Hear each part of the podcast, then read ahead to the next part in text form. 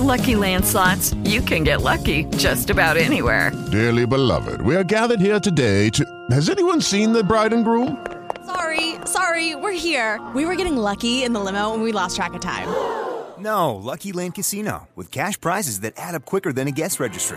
In that case, I pronounce you lucky.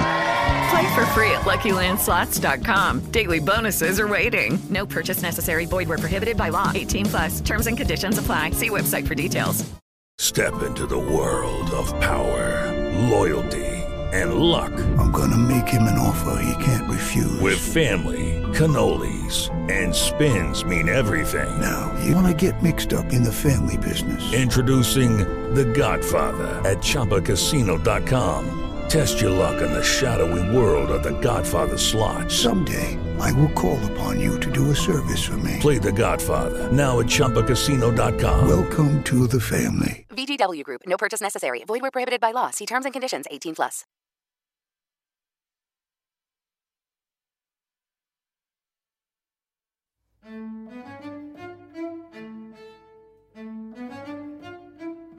What do you get when you cross a know it all newspaper columnist with an awkward, unsophisticated everyman? Yeah. Uh, well, I'm just not sure about that right now.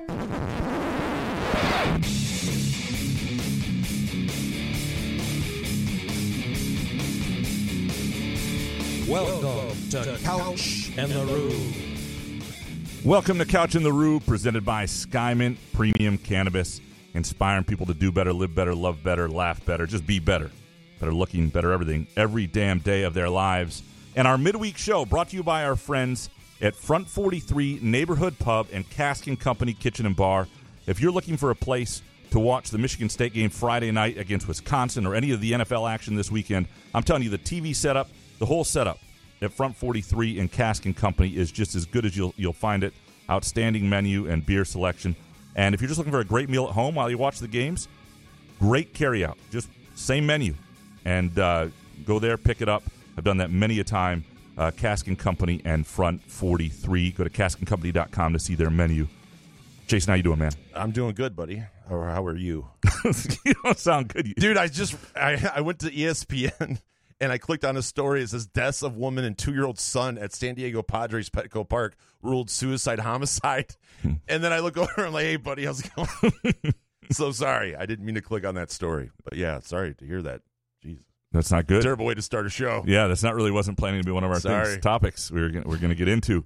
Uh, we've got what I think will be a fun show today. We're going to have Colton Pouncy from the Athletic on. We're going to talk some MSU football uh, and a little hoops with him as well, and get into what I, I think this is the most interesting MSU football offseason uh, that that I can remember.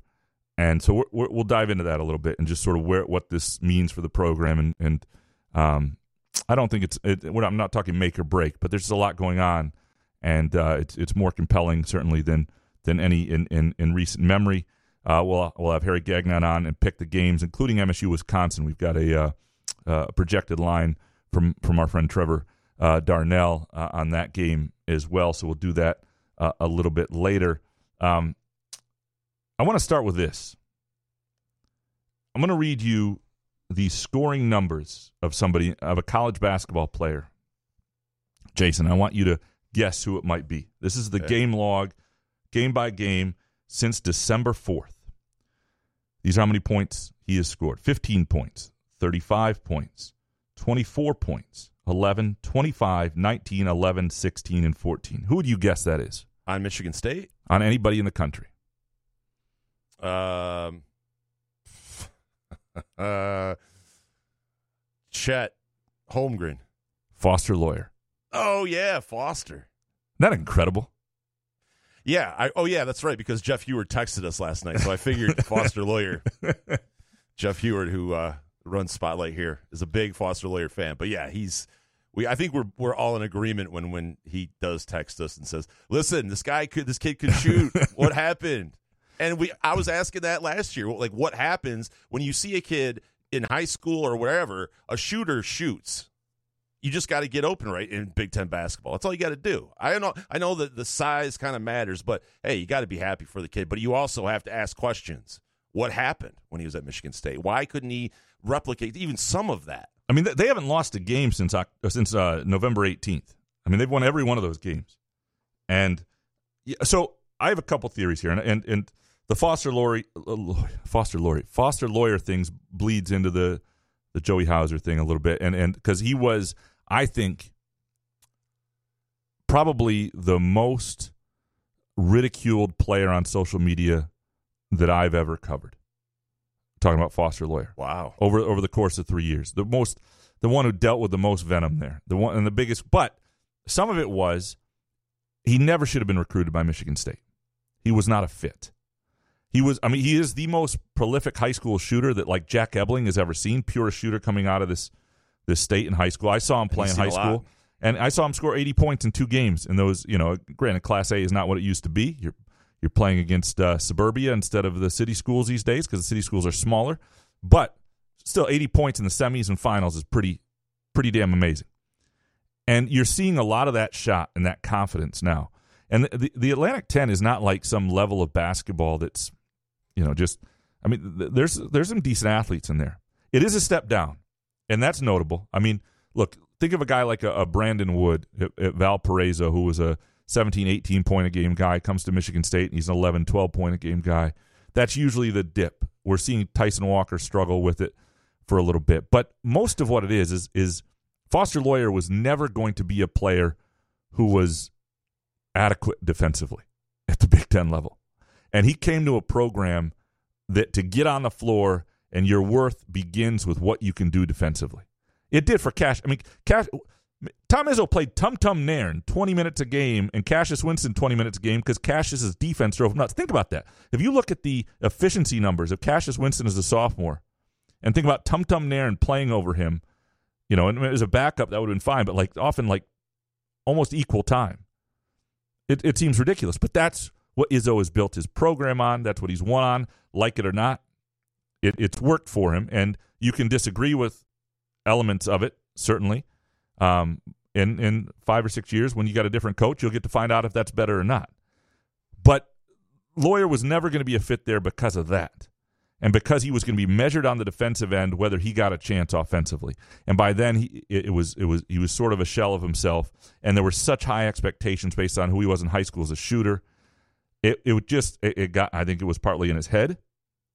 But he also you know he got to play in short spurts he wasn't supposed to he, he's getting to be now who he needs to be and he could have done that could he done it at the Big 10 level successfully yes certain places yeah Michigan State. I, no. I watched Nebraska. Right. or, or, Loyer could play on a couple teams in the Big Ten, or the old Northwestern teams that weren't as defensive minded, you know, or whatever. Yeah, there there are teams, and and if if Michigan State had different priorities for what made it a good program, it might have been okay. It just was never a fit, and and fit is so important. You can't take a guy who doesn't fit who you are, and Foster Loyer didn't fit who they were. It, it wouldn't fit who they are, who they need as a point guard and uh, and I, and I'm not saying he couldn't have had a role and it could have worked out differently, but that that's why I mean, Foster Loyer is not playing defense. Davidson at a great level.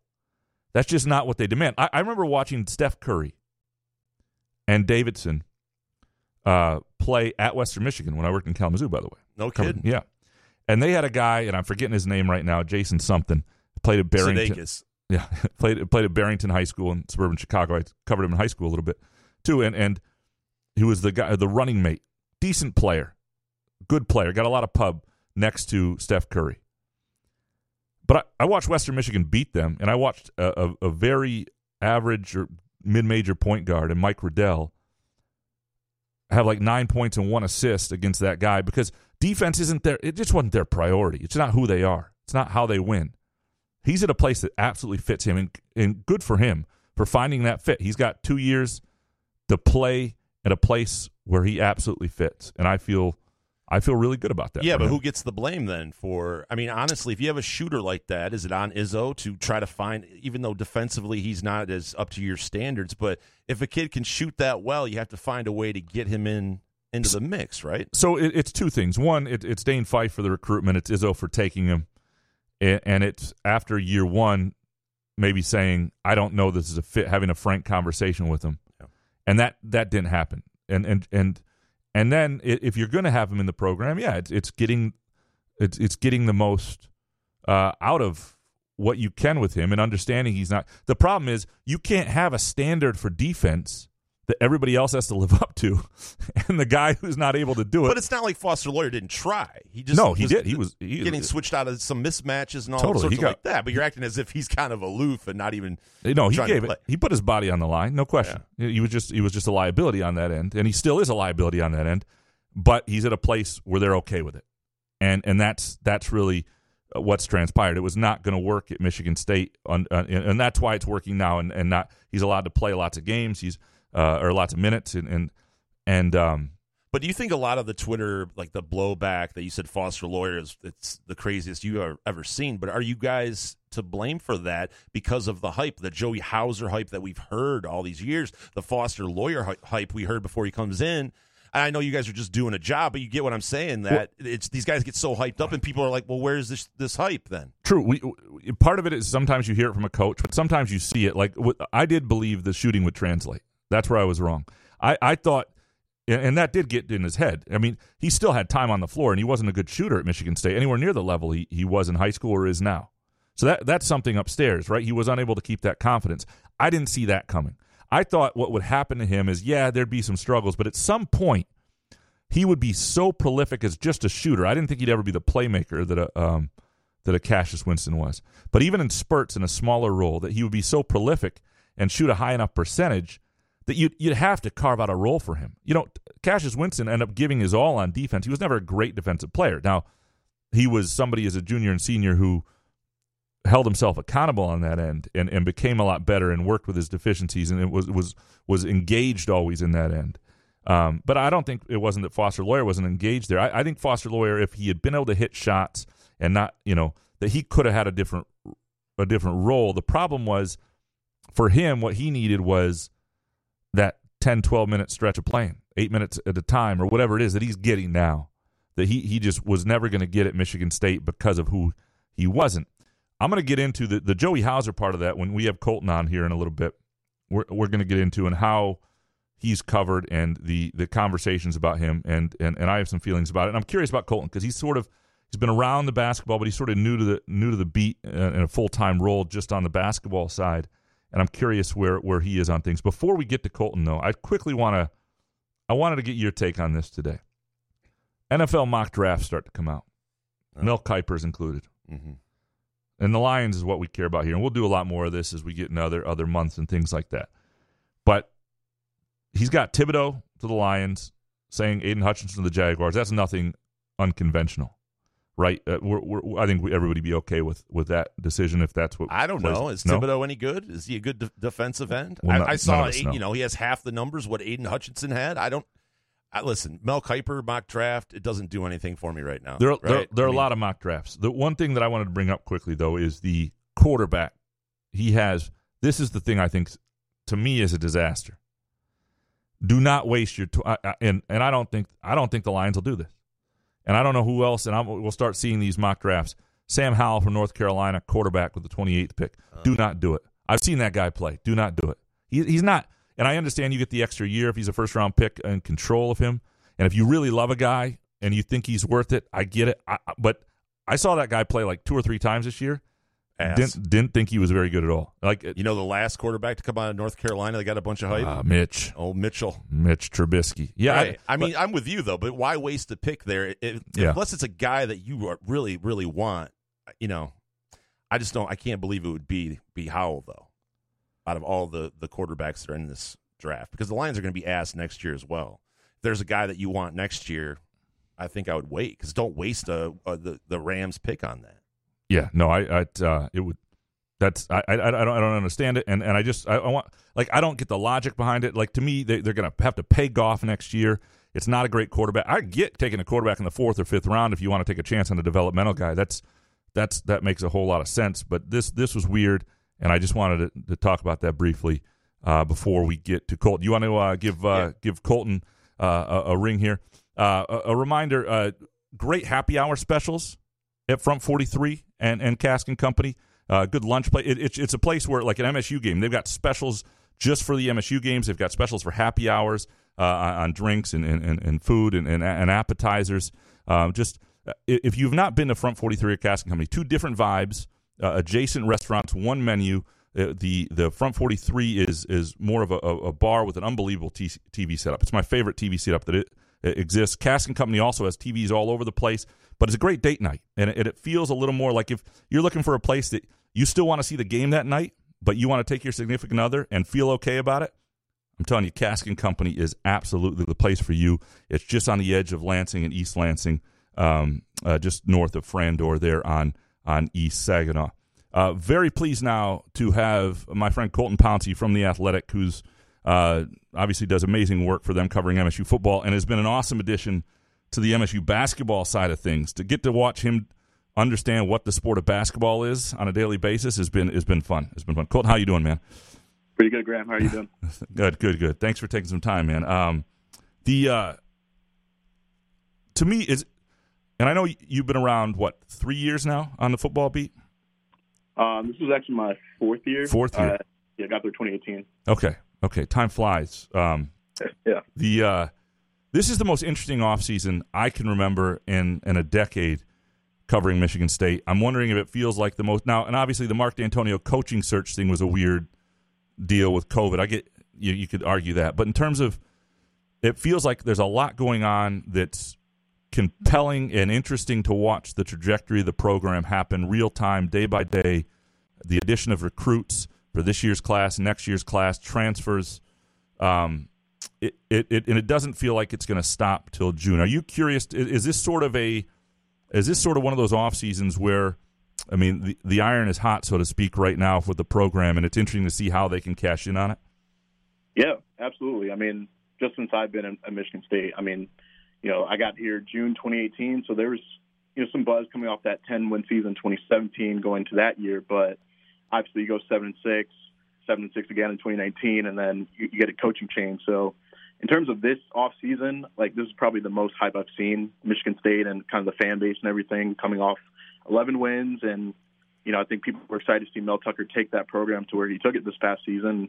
They're excited to see what he can do going forward, and then when you kind of look at you know, the transfer portal, these additions, and you know they're still kind of adding um, to that group that they've added like five players already so far. Um, you look at some of the coaching changes and kind of these staff additions that we've kind of seen these ongoing additions, and um, you know just recruiting too. Like you got a top 17 class, I think right now. Um, that's exciting. They're still going after some some high end players. So I think all things considered, yeah, there's a lot of hype, a lot of buzz going to the season, and you kind of wonder where they can take it from here. Can they capitalize on that 11 win season in recruiting for 2023? Um, you know, what additions can they make from the portal to kind of get back to that level that they were at in 2021? So, yeah, a lot of intrigue and I think a lot of excitement around the program right now. All right, so staying with that, and, and you do a lot of really nice things, and, and, you guys all know how I feel about the athletic, and and the reasons I think you should subscribe. And one of the things Colton did recently is uh, ten predictions for the Spartans in 2022, uh, which you can find uh, at the athletic, uh, the Athletic Detroit, or or uh, you know his Twitter account as well. Um, one of the predictions you had is Michigan State's leading rusher in 2022 will be a player who isn't on the roster in 2021, and um, you know you and I have had conversations about that. And that's, again, they, they have obviously Jalen Berger coming in from Wisconsin. But you also, I mean, I don't think they're done here. I don't. And, you know, I think I've, I've kind of heard that they want to add at least one more. And if you kind of look at what they've been doing with the portal, um, seems like they're not done yet. Um, I know they wanted that uh, Jahmyr Gibbs, the running back from Georgia Tech, they went after him, but he ended up at Alabama. You know, to rich get richer over there. Um, and I think they offered um, Jarek Broussard, who's actually Colorado running back, so the staff knows him pretty well. Um, I don't think they recruited him, but they inherited him when they took over there um, that season, so they know what he can do. I think he was the I think the Pac-12 Offensive Player of the Year in 2020. Um, was kind of injured last year a little bit, but still rushed for around 600, 700 yards.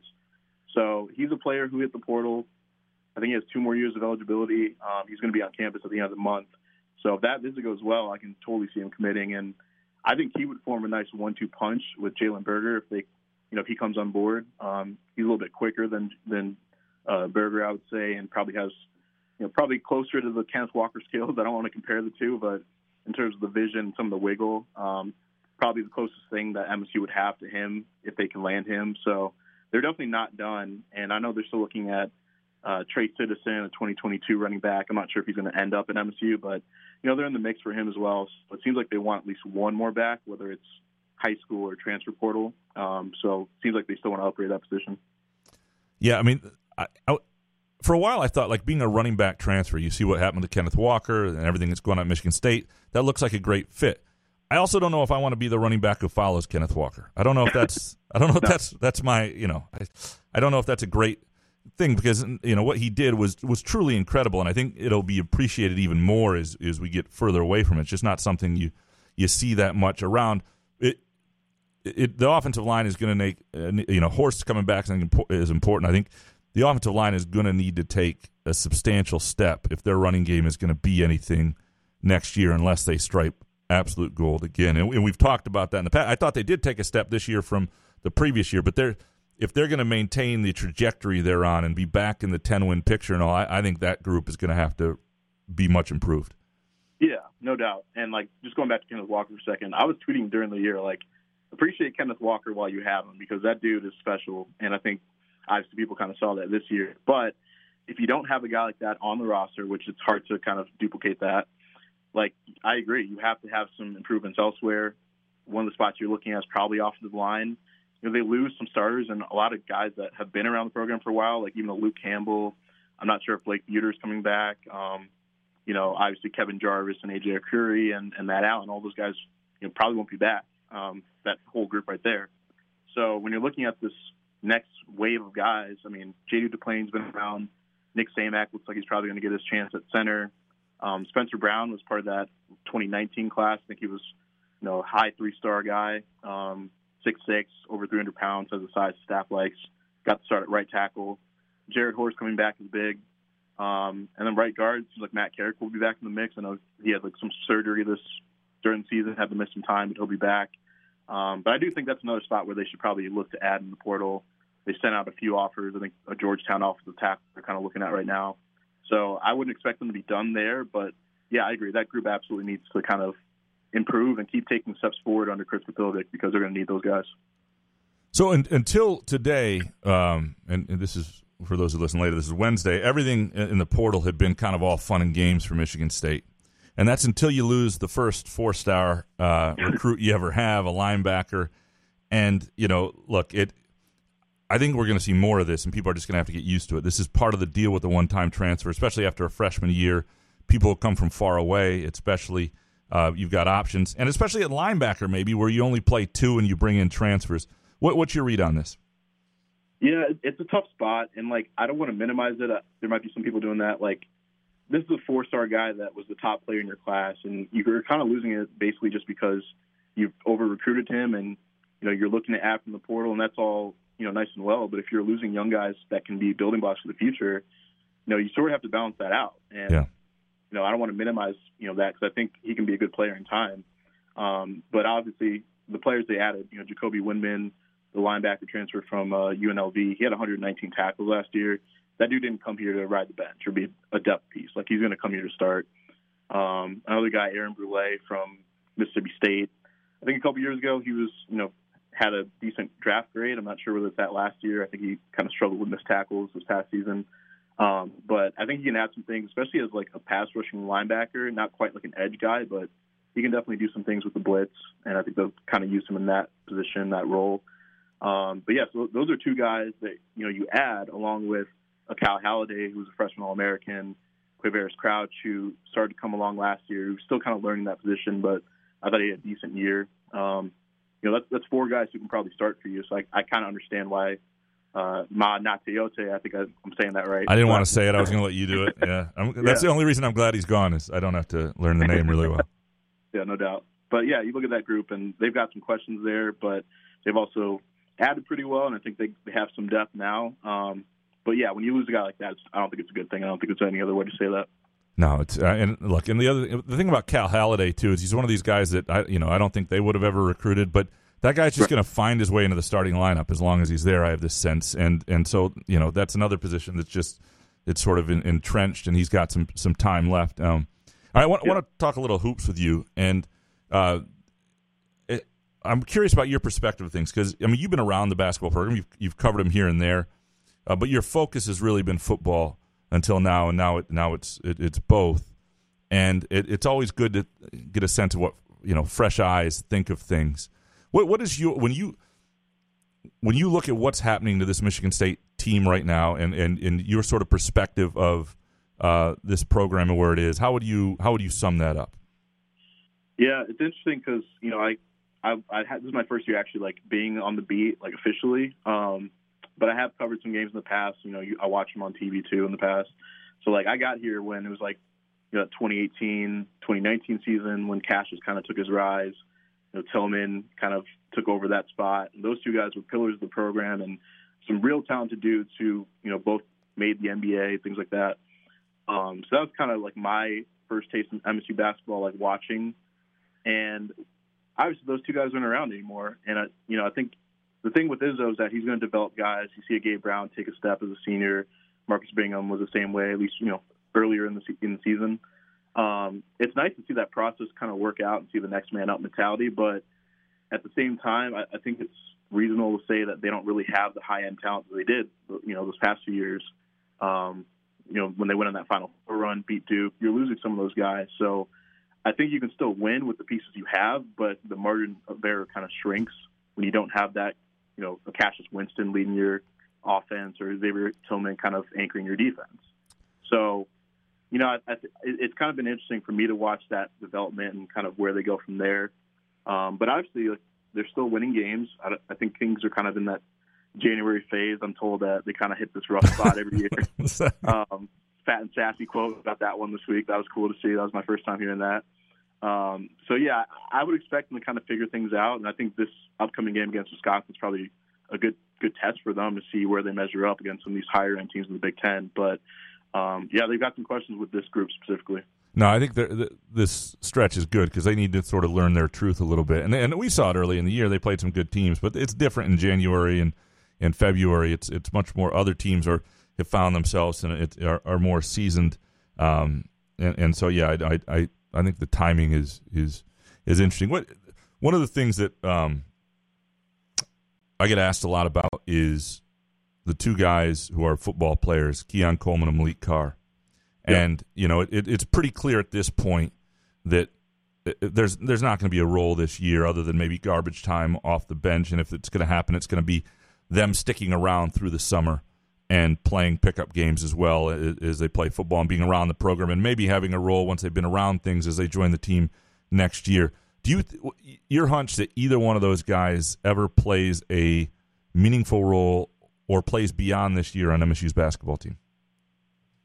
I I just don't see it. And I know the fan base wants Keon to be this like dual sports star, but I, I mean those guys belong on the football field. Like that's where their future lies. Um, I, I'm it's good that MSU is giving them the chance to kind of test things out. You know, Izzo keeps calling it a trial. Um, you know, we see them in practice. They're up there working with the scout team essentially and just being extra bodies around the team, which is never a bad thing. But I kind of see this as a one and done type thing because um, when they get to next season, both those guys could be starters by like if not the beginning of the year, by the end of the year for sure. And when you look at their trajectory and their football careers, they're going to be counted on to be you know potential draft picks, you know leaders of the offense. You know, you know, Keon's a really explosive athlete. Maliq Carr is a tight end that you know has a sort of frame and athleticism that we haven't seen in a long time. So I think both those guys will be counted on the football field. So you can't really ask them to kind of, you know, hey, go play hoops for a couple months and come back to train with the team in like June. Like that's not really going to work. So it's a hell of a way to get out of winter conditioning, though. It's a great, great way to do it. No doubt. Yeah. I yeah. My my hunch is that I like so I, I, think their football careers will dictate it. I think both guys wish they were basketball players, yeah. and the uh, if if one of them like Keon or uh, Keon Coleman has at least one more year after next year in football, just because of the way the draft situation works. I think there's a better chance that he comes back since he can't. Maliq Carr, uh, if he has a really good year, that could be it in football, and then he definitely won't be back. And and so it'll be interesting to see if those two guys where they are, where they are on the depth chart, where they need feel their focus needs to be, where they are in their NFL careers. Um, if if Keon Coleman feels like he's established and he's got to do another year. I wouldn't be surprised to see him um, try to play a little hoops. Last thing I want to ask you about is the hot button name. You may have seen it on uh, social media. Is Joey Hauser? Yeah, and Joey Hauser. Like to me, this is always an interesting thing because look, I it's always you know there's always somebody on the team that is is sort of it's been Foster Loyer now it's Hauser it's whatever. Um, but I I always have to remind people these are also college kids, yeah, and so you, you're not going to sit there and say to somebody at the podium or in a conversation, "Hey man, why do you suck?" You know, like or why aren't you getting you know getting this done? And one of the Yeah. things that I, I keep telling people now is like the issue isn't that Joey Hauser's in there. The issue is that Marcus Bingham is not. And so that that is this that is a big part of the storyline. It's not that you know, yes, in this game did they play marble not enough at the yeah, you can argue that absolutely it's fair. I'm wondering the the coverage of a situation like that, how you think it's handled, and and your pers- your perspective of it. Yeah, you know, we're going to ask the questions, and I think I think it was Jamal Spencer who asked why um, uh, Marble didn't get more time at the end there. Which, you know, with the way he was playing, I think it was a somewhat fair question, but it also looked like he was kind of gassed out there during that you know second half. So he sat for six minutes there, didn't come back with until like two minutes and thirty seconds left in the game. But yeah, I agree. I think the bigger question was probably Bingham, and you know, when you when you have a guy who's getting beat on the offensive glass like Hauser was in that game, you probably use a seven footer in that scenario. But it also feels like he was sort of in the doghouse a little bit for effort and you know whatever other reason that they throw out there. Um, and when you you know as a coach, like sometimes you just got to stick with your principle and say, look, if you're not going to give us what we need from you, you're not going to get in the game. So I guess I understand it from that perspective. But yeah, I mean it's kind of tough when you don't have a guy like that, and then it, kind of leaves a guy like Joey Hauser in a tough spot because he's not a center, and so when you kind of put him in a spot where he's not going to thrive, you kind of bring it on the fan base. Like they're going to obviously voice their opinion. MSU Twitter is very vocal. We kind of see that every other game. Um, but at the same time, like Joey Hauser, I, if you write a story about him, if I write a story about him, there's always going to be, if he has a, a bad game the next day, you know, someone's going to be like, see, well, what about this now? And it's like, all right, you're not saying that when he's hitting a game-winning shot or when he's doing the little things that we don't see in the box score. So I think he can still be a valuable piece of this team. Um, you can't expect him to be like a 15 point per game scorer, and if anyone's expecting that at, at this stage, it's not going to work out. But um, yeah, I mean, it's a weird spot right now with the bigs that they're trying to roll out there, and um, yeah, it's, I, I would say it's a def- delicate balance for sure. Yeah, no, it's it, you know, he's a victim of expectations and, and, and hype as well. And uh, you know, one of I forget who it was from the state news. I think it was asked the question the other day, asked about um, asked him about his post defense, which was a it was I thought it was well framed. It was a, a mature way of asking it. It it is just it's an interesting dynamic because sometimes you you leave the world of social media, which we see during games, and you have to reframe what is the actual story here, you know. Yeah. And and I think that not, not, nobody's a lightning rod more than him, and uh, it, it it's it's an interesting it's an interesting thing to uh, to tackle. Uh, Colton, uh, love love having you around. I'm enjoying having you on the the hoops beat. Look forward to having you. Uh, you know, hanging out at hotel bars in random cities and in, in late January and early February with you, man. Thanks for coming on. Absolutely. I'll see you in Champaign next week. Sounds good. Look forward to it. That's Colton Pouncy from the Athletic.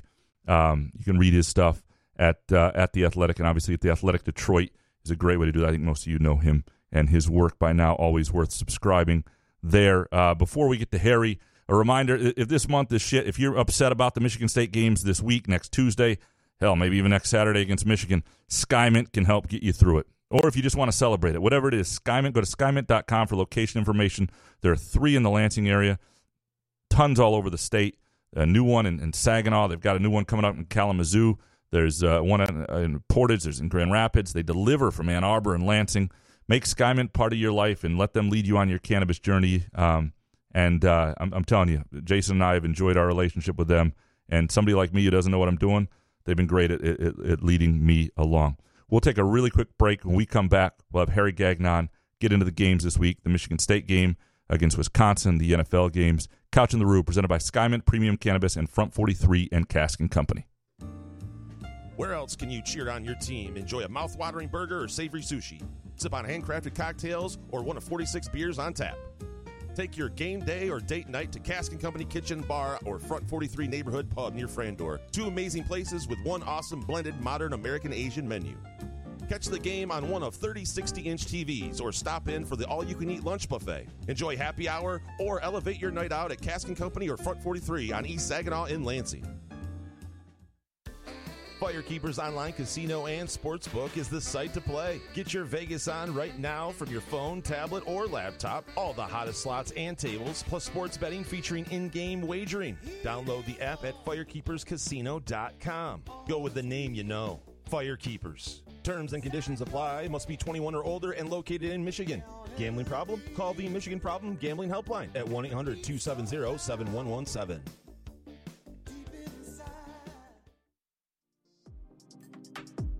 Wherever you are on your cannabis journey, let Skymint Premium Cannabis be your guide, your friend, and your place. Whether you're curious about cannabis or a seasoned connoisseur, Skymint's knowledgeable staff will help you with a vast selection of products to choose from to fit your needs. Skymint believes access to the best cannabis helps people do good and feel good, so they grow it right here in Michigan, giving you high quality, locally grown cannabis at highly accessible prices. Visit skymint.com for special offers and location information throughout Michigan and use the promo code Couch and Rube 20 for 20% off your first visit. Skymint Cannabis. You'll love this place.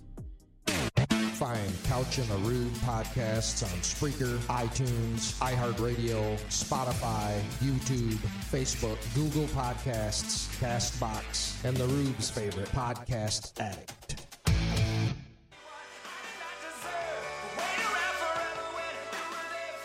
Couch in the Rube, presented by Skymint Premium Cannabis. And our midweek show brought to you by Front 43 Neighborhood Pub and Cask and Company Kitchen and Bar. It is now time for our Pick the Game segment brought to you by our friends at Firekeepers iCasino and Sportsbook. Download the Firekeepers iCasino and Sportsbook app today and play along with us. Take Harry's bets and make cash off them. And with that, it is time to bring on one of our great friends. He's on a heater. Harry Yeah. Gagnon from Against All Odds and BestBetCorner.com and ExtraPoints.com. Harry, you, you- understand how smooth this podcast is. Thank you again for uh, for. Of course, guys. Of course. we love you, man. Thanks for Yeah. doing this. And um, for those of those of you who won't get that inside joke, we don't usually say uh, when we usually say fix it in post. The joke is we never fix anything. Um, and because we're doing Harry a little before the rest of the show, I fucked up the intro a couple times, and we we, we redid it. The best part is no one would have known if you wouldn't have said anything. That's true. We would have looked But- professional. yeah, we can't do that. though. Very That's- honest, Graham. Very Yeah. honest. Thank you, Harry. Thank you, Harry. It, it is good to have uh, your hot ass back on this show, and I mean that in the most endearing way.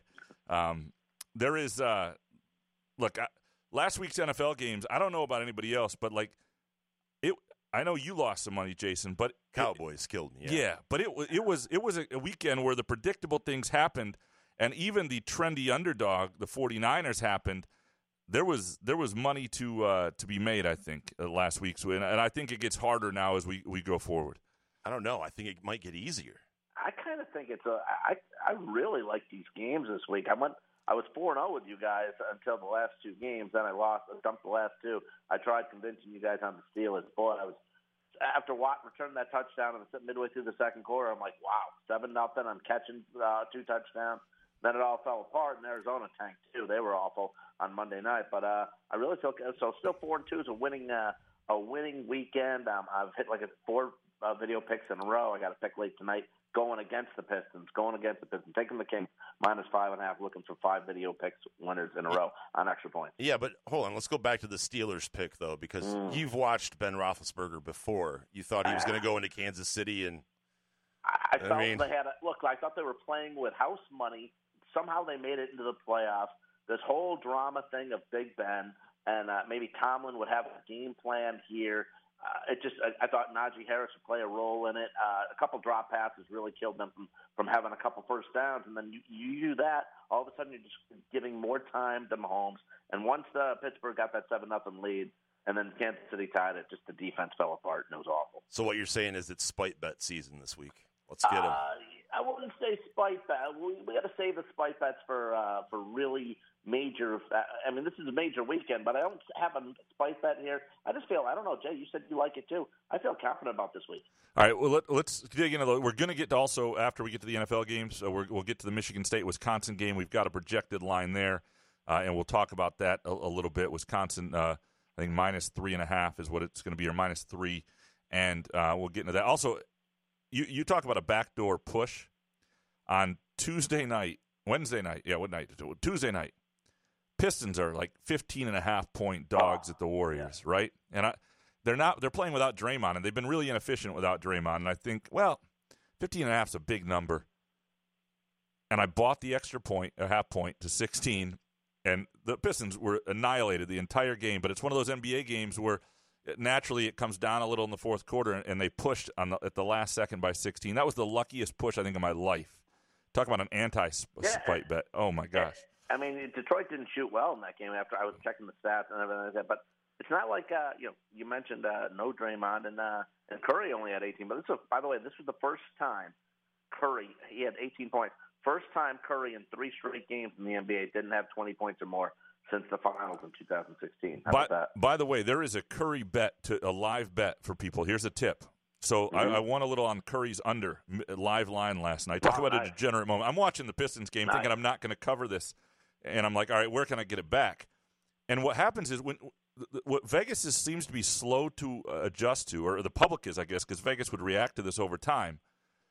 But Curry doesn't play the end of games when they're up 30, Yep. and so you know, Yep. I, I looked at his his He was totals. like nine minutes ago last night. I was watching. Yeah, his total way too late was like 23 and a half. And I'm like, there's no way he's in the game long enough to get there unless he has some barrage of threes. You could always get beat by it. But he's not playing his usual r- minutes. And so if you see the Warriors in a in a blowout or you see an NBA team in a blowout, you, there might be an opportunity there for a live props bet. And that's what I was able to uh, to play last night on the Curry under 23 and a half. And, and yeah, but and- then you have to watch the NBA. And the Pistons.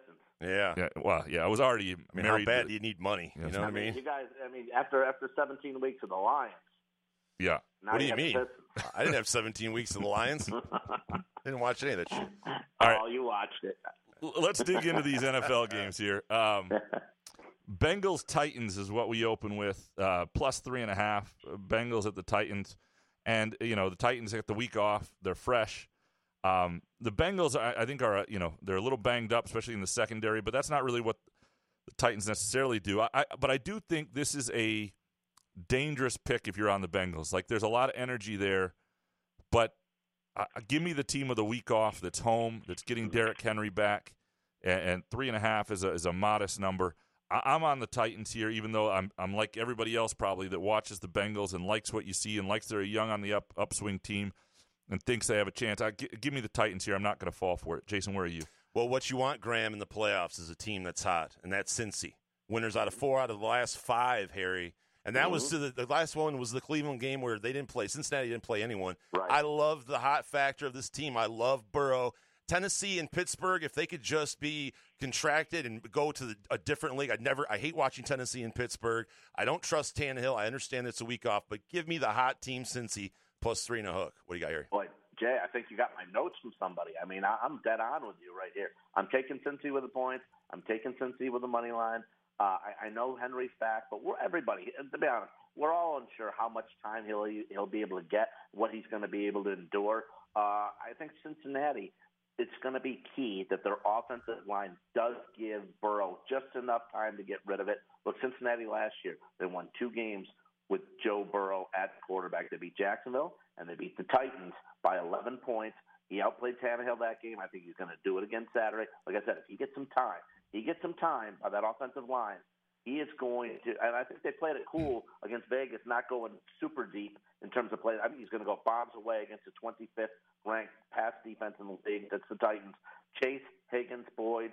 What a what a plethora of wide receivers you have to go to. Burrow's a, he's a winner. He's a winner. He did it in college. He's already put the Bengals in uh, in the playoffs in his second season.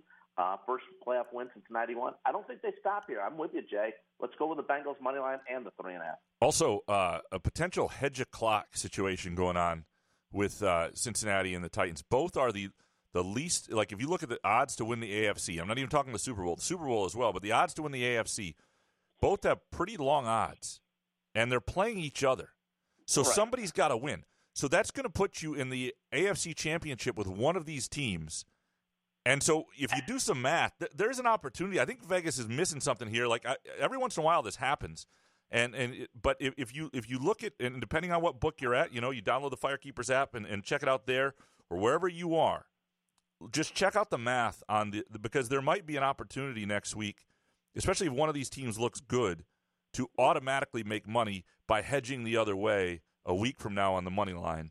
And, Uh, and that's yeah, you know it's, that's a great point, Graham. Because you look at it this way, I think for Cincinnati after their win to draw Tennessee is okay with them, considering. Listen, you know we don't know about Derrick Henry, and you can go ahead and let Buffalo and Kansas City beat the crap out of each other. Maybe that turns into an up and down game. Maybe that's a 38-35 game, and they got to come back next week. If Cincinnati can do their business, or or even Tennessee being the one seed, that's a great price. All right, next game, 49ers at Packers, and the 49ers went from being a, a, a sexy pick to going the other way. The money is, is on Green Bay early here, minus six. Now it's up to it, opened at, I think, five and a half. And, you know, uh, Jimmy G's got hand trouble a little bit. I, I know they, um, you know, uh, Didn't I look know, like it against Dallas. well, yeah, but uh, in Green Bay, you start to worry about that. I don't think the Packers are some unbelievable, unbeatable team, though. And so the question is, as long as the 49ers don't fall behind and whatever, they, they look and, and are they healthy? And you know, in the, in the um, uh, on the defensive line, that's a question because if they're not, they're they're less disruptive. Uh, I, I think this number's too big for who they are, though. And I know it's cold, and maybe maybe I'm over. I I think this is a really close game, and, and I'm on the 49ers here. Jason, where are you?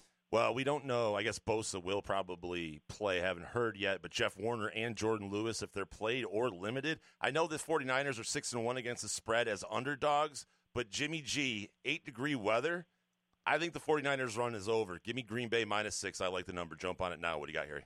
Yeah, I'm on. I'm on with you again, Jay. Green Bay eight zero at home. Seven of those wins by eight points or more. Uh, the injuries for San Fran have built up in the in the secondary. Uh, Jimmy G, you mentioned Graham, uh, the finger, the shoulder. I think basically you contain Deebo Samuel. I know that's easier said than done. He might be the most dynamic player left in the playoffs today. Uh, but in this first game against the Packers, when Packers won in San Francisco, Deebo had zero touchdowns, just 52 yards total that game. Green Bay shuts them down at home, like I said, in the cold on Saturday night. Uh, I think it's too much for San Francisco to come back and and and get a cover here. I think Green Bay wins comfortably here. So I I do want to say, like, if both, if if if, as we get close to kickoff, if the 49ers are beat up and they got you know the, on that defensive line, and I, I, I am I mean, hesitant. Bosa, there was a concussion, right? So we'll clear up Yeah, a protocol. He'll be concussion. fine. right, with him. right, right. But they got another guy with a shoulder, right? Who's a, who's a key guy there. I think. Eh, I, I'm hesitant on that one. That would be a, a stay away from me, even though I chose the They're a 49ers. solid team, San Fran. You look at their stats; they're- they're solid on offense. They're top ten in the league, top ten on the defense too. But I just think this might be too much, uh, just too much to overcome in Green Bay. Yeah, but there's something about Lambeau that sucks the life out of you. Like no matter what you Right, did against yeah. Dallas last last Right, week in the yeah, Jerry Dome, you go to Green Bay in eight degree weather, Harry.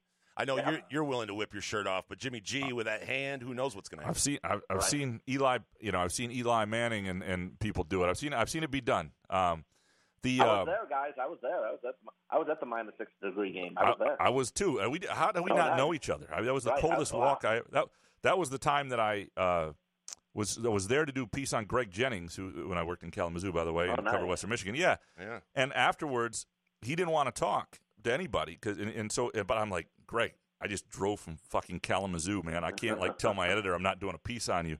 He's like, all right, Graham, just uh, I, if I talk to you, I got to talk to everybody. I'll call you in a little bit. Well, I didn't entirely trust it, so I went out. I'm like, I got to find a secondary feature story or something. And what was interesting, I, I sort of did something on this this six degree weather post loss tailgate scene at Lambeau Field, which was fascinating. People were like dancing in the parking lot around. I mean, it was just it was weird. I'd never seen anything like it. And so I did a couple interviews for that, hoping I'd never have to use them. But because it was so noisy with the music in the parking lot, I missed Greg's call.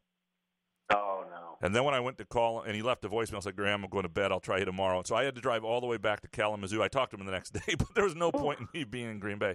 One of the many times I've, I uh, have not come through for editors over the years. But anyway, um, all right, next game I absolutely love. If we were still doing the, the three team parlays, this would be part of them.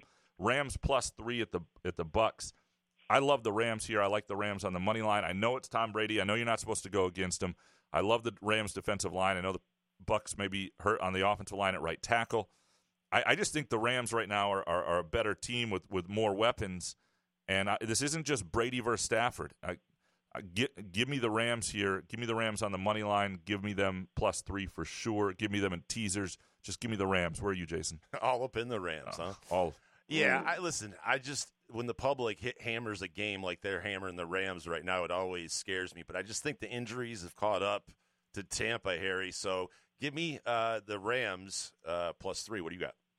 Yeah, I like the Rams too. You're right. Injuries have caught up to Tampa. I think Fournette. I thought he was going to go uh, when we spoke last week. Uh, he didn't, so he's still shaky about this week. Um, interesting though, you know, uh, McVay did lose to Brady in the Super Bowl, but since Tom Brady has donned the Tampa Bay Buccaneers uniform, back to back years, McVay has beaten Brady, and he's done it pretty, pretty, pretty good too. The Rams look great against him this year.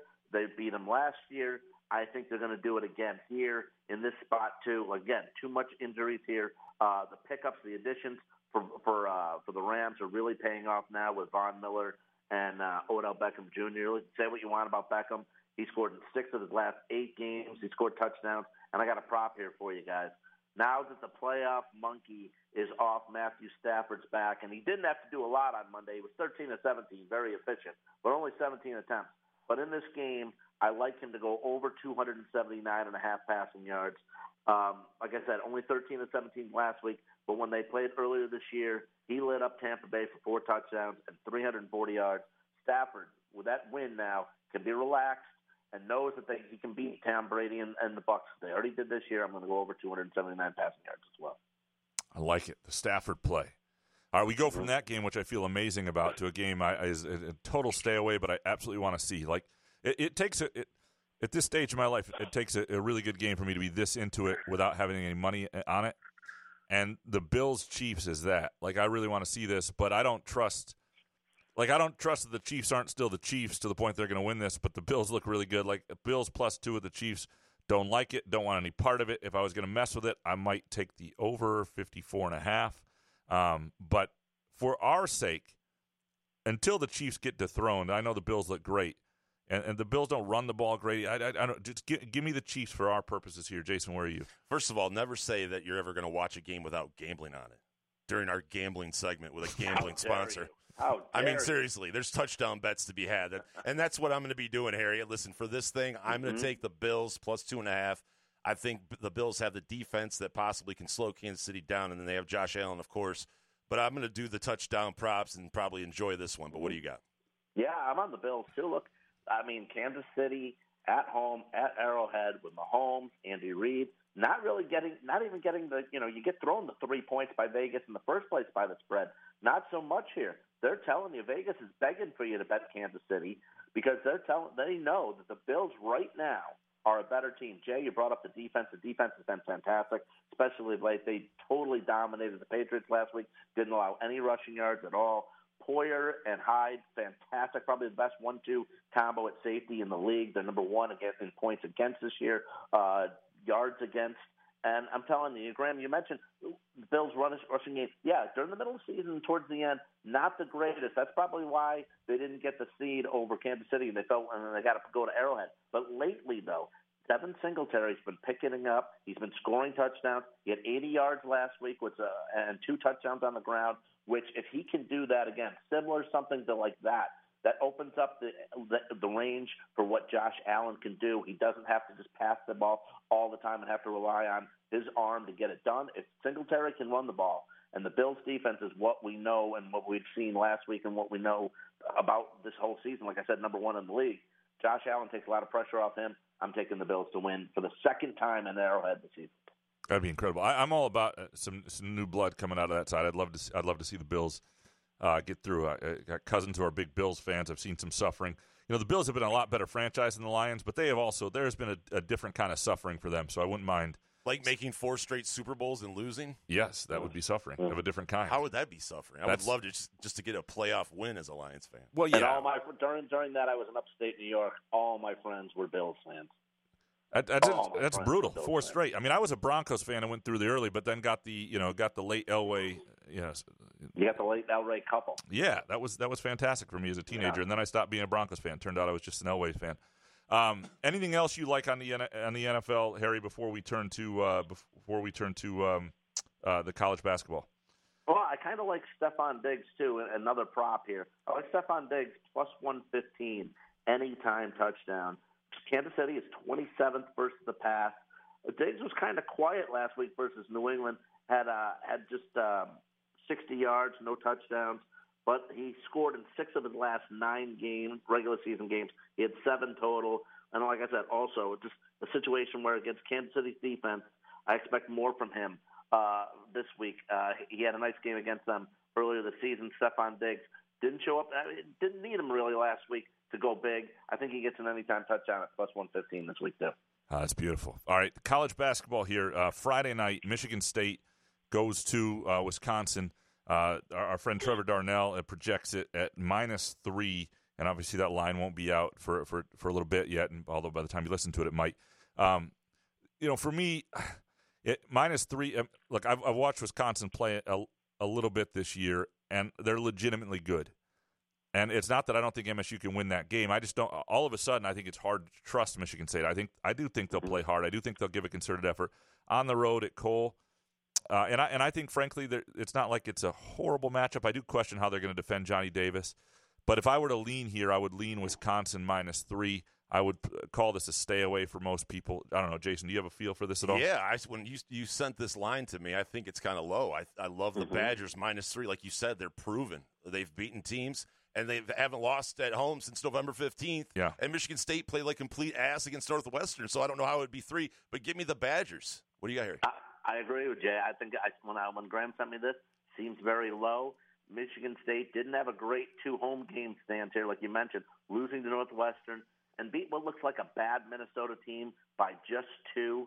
Uh, meanwhile, yeah, Wisconsin seven in a row. The three and zero oh at home in the conference. They beat Purdue and West Lafayette. They beat Michigan State and East Lansing last year. Give me the Badgers. Seems too easy here. All right, the other game I want to uh, mention is the Thursday night matchup, but uh, Purdue at Indiana, and I, it's going to be three and a half. I think Purdue is a favorite. I like Purdue here, even on the road. I, I think the matchup is tough for Indiana size wise, um, and and I, I just I I love Ivey. I love what Purdue is. I think they found something. I know it'll be a packed house um, at, at, IU, but I, I, think you know in basketball, this isn't football where you score three, seven at a time. At two, like to me, a line that's that low, even if it's a pretty close game, is likely to be covered. And I think Purdue is the better team, so give me Purdue. Jason, do you have a feel? Yeah, like you mentioned, Assembly Hall will be rocking, but Purdue's just too good. Give me the Boilermakers. What do you got, Harry? Yeah, I agree with you. I'm on the Boilermakers too. 50% from the shoot from the field, 40% from three. You mentioned uh, Ivey Graham, Ivey and Edey. Uh, they average 32 points, 13 rebounds combined a game. Uh, I think uh, it's going to be too much for Trayce uh, Jackson Davis and the Hoosiers to overcome. Jackson Davis does a lot of the work on offense for the Hoosiers. Hoosiers lost uh, at Iowa last game. Um, there or two two games ago. They were fortunate uh, to pull out a win against the Cornhuskers in their last game. I think it's just too much offense here for Purdue. Uh, I'm laying the points too. No, it's it's it. That one looks good. I mean, I, you see a uh, you know a home favorite like that, I think I think the home crowd is what's making that game closer than it is. I, I really like Purdue a lot there. Harry, you are a, a beautiful man. Uh, we'll talk this. Uh, we'll talk next week after after the games, and and I hope your streak continues because you're making a lot of people a lot of money. Thanks, guys. Have a blast this weekend. Have fun. Let's make some money, guys. See you, Harry. Appreciate you. Okay. That's Harry Gagnon, the great Harry Gagnon from the Against All Odds podcast, Best Bet Corner, and ExtraPoints.com. Appreciate Firekeepers and their support of us. And look, if you want to play along this weekend, download the Firekeepers uh, iCasino and Sportsbook app today. Appreciate all of you listening. Thanks to Colton Pouncy. Thanks to you, Jason. Yeah, man. And uh, of course, Colton was great. He was great. Thanks to Front 43 and Cask and Company. Great place to watch the Michigan State game Friday night. Give it a shot. Um, as well as always, Skymint. Struggling to get through this month? Let Skymint help you. Go to skymint.com for location information and specials. Chances are you live close to a Skymint. They will absolutely take care of you. Good show, man. Yeah, man. Couch in the Rube.